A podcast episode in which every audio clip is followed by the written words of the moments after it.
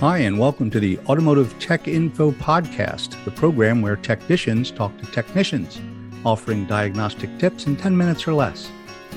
This podcast is brought to you by Automotive Tech Info to help you learn while you listen.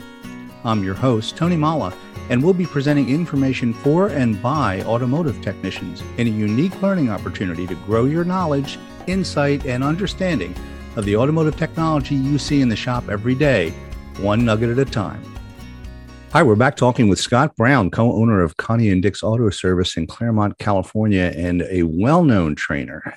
Those of you who follow this podcast know that we've been talking a lot about ADAS with Scott. He's one of the resident experts in the industry on the topic, and it goes beyond just the technical. In our last episode, you may recall, we talked a little bit about some of the research that needs to be done.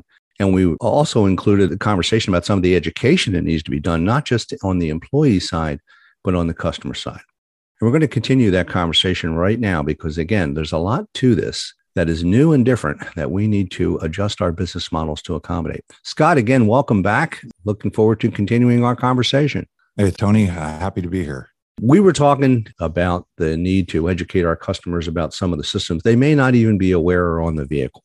But if we're going to service these things, we also need to do a lot more research than we ever did before. We talked about that. And it's important to train not just your technicians, but all of your customer facing service writers and everyone else as to how these systems function. And let's focus on that for a minute.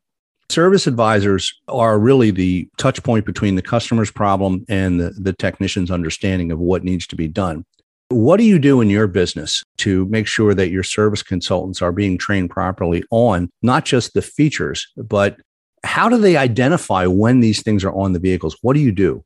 So we've held some short little ad hoc trainings where during the workday, you know, we've got a parking lot there out in the front that can hold about 20 vehicles that faces our our uh, office. Mm-hmm. And I'll I'll either take one or maybe two staff members out front, front office staff, and walk around some vehicles and ask them to start to identify certain things. And you know, the first thing that I tell people is that we walk up to the car and you can quickly look look up in the windshield to see if you see a camera. That'll be some indication that there may be some work that needs to be done. Some cars have visible radar sensors, you know, up in the front, lower below the bumper area.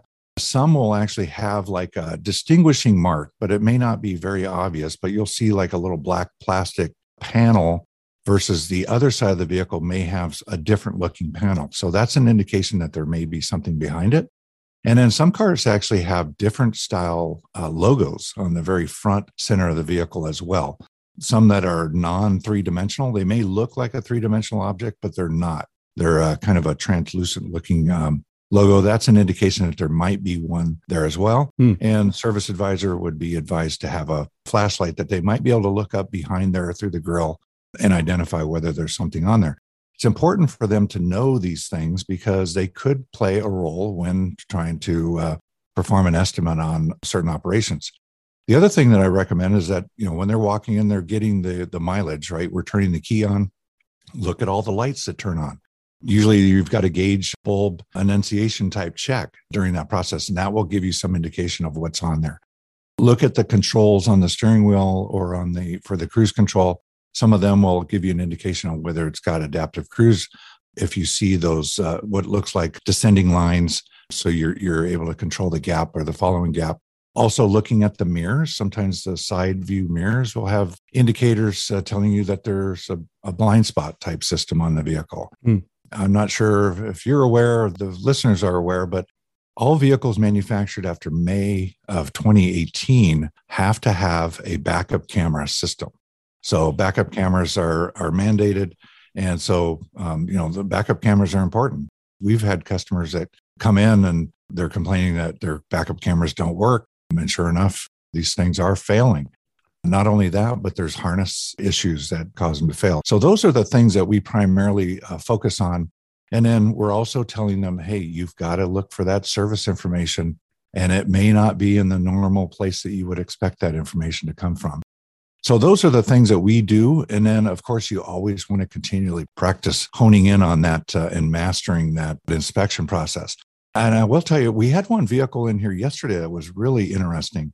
Toyota Camry came in not for any type of ADAS stuff, but uh, we were doing some inspection and some work on the key fobs. And I had walked by this car and looked at the center facing camera and made an observation. It, it looked like something was odd.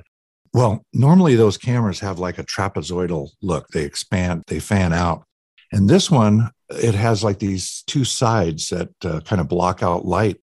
Well, it looked like this car probably was in a very high temperature environment the plastic actually melted and it curved in and was a part of the lens for that. And uh, we asked the customer if they had experienced any warning lights or anything, and they said no. So that was really kind of an odd thing. That thing is going to need a camera. So think about the service aspect. These things down the road, you know, they get 10 years, 15, 20 years old. There are things that are going to have an impact on their functionality. And we'll be able to put these vehicles back into service and get them properly calibrated and keep those systems operating for the consumer. We'll return to our interview after this word from our sponsor. Automotive Tech Info provides professional technicians with a regular diet of repair information on BMW, Mercedes Benz, Nissan, Toyota, Volvo, Volkswagen, Audi, Porsche, and more. It's free access to technical knowledge and insight from professional technicians for professional technicians. Simply register at www.automotivetechinfo.com to gain access to our database of technical wisdom that is easy to use and searchable by keyword, vehicle manufacturer, or publish date. It's a convenient technical resource to keep you ahead of what's coming into your shop every day. For more information, visit our website at automotivetechinfo.com. And now back to our interview you know, it's not just about new information, it's about finding new things that can go wrong. Exactly. Yeah. You had mentioned one good source of information is ICAR, and that is a group. It stands for the Inter-Industry Congress on Automotive Collision Repair. But again, everybody knows them as ICAR. They're a well known training organization. All they do is training, but just for collision repair shops. They work with a lot of the manufacturers to actually develop the repair processes sometimes on the collision side. And of course, everyone is working with car manufacturers to try to get what information is necessary in order to service these ADAS systems that we're discussing done properly. Would you gauge finding these types of ADAS identification tips difficult or easy, or, or is it just knowing where to look? I would classify it as somewhat difficult at this time. Some manufacturers are pretty straightforward. You know, you look at the process, it says if at the end of that, say the wheel alignment, it'll say that the vehicle is equipped with a lane watch type camera or what have you. Mm-hmm. Perform this calibration, and they usually link you right to the calibration process. So, you know, again, it may be in the labor guide. So think about who is looking at what information. And this is why we tell our service staff to make sure you cover all the bases. In fact, whenever we get a car in for a wheel alignment, we are now leaning on the assumption that we will need to do some sort of camera calibration and uh, we'll really step up the research mode on that because the last thing you want to do is perform a service operation and do it improperly, right? Not carry out a process that the manufacturer uh, had intended the service personnel to carry out. Mm. And then, you know, a lot of a lot of shops, I think, there are kind of hesitant to get into this because they're not sure of what kind of equipment they're going to need. And it really is up to what type of vehicles are you working on. And I think we, we did cover that in our previous segment. So, you know, look at your fleet, look at what you're dealing with, and don't be afraid of this stuff. This technology is not going away. It's going to continue to populate the vehicle more and more with these systems to help the consumer or help the driver, one, drive more safely, but two, reduce their workload. That's that's basically what it's all about. And you know, that's at the heart of all this stuff is safety. I know they say safety doesn't sell. I consider that right at the top of the list when I'm looking for a vehicle because it's got me in it and of course my family in it. So it's really important. And that's what these systems are designed to do is to in many ways just actually correct for driver error. Know. And for this reason, I worry a little bit that we're essentially conditioning our entire population that is driving anything younger than 2018 vehicles with assistance that they may not be aware that they're getting mm. when they take that corner a little bit too fast on a rainy day and they get through it mm. and think, oh, what a good driver I am. Mm-hmm. And the next time they do that, there's a glitch in the system, the ADAS system isn't working, and all of a sudden they're in the guardrail and don't know what happened. So the functionality of these systems is going to be important to, I would think, be verified from time to time. And that's going to be part of the responsibility of the individual who's checking in the vehicle for service How do you educate your staff on the functionality? I mean, this is something I know the technicians would be aware of because they're diagnosing issues all the time. But how much or little does, say, a service consultant need to know about the functionality of the ADAS systems in order to not just properly explain what's being done to the customer, but to identify what needs to be invoiced on the service order. This is time that you're spending and, and you know, and expertise that needs to be billed for. How do you do all that? Yeah, that's part of the challenge of this service environment that we're in, right? The automobile is one of the most complex devices that a human is going to interact with in their lifetime. You know, one of the things that I really feel strongly about is that all service personnel need to get seat time in these high featured vehicles so that they really understand what they're doing, what their capabilities are, understand the varying levels of effectiveness that some of these systems have.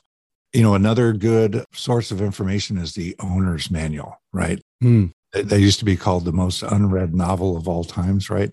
Nobody reads the service uh, manual the service manual calls out a lot of these systems and uh, you think about the, the manufacturer has to basically somewhat lay it all on the line there on description and operation and they also describe when the system doesn't seem to work quite right.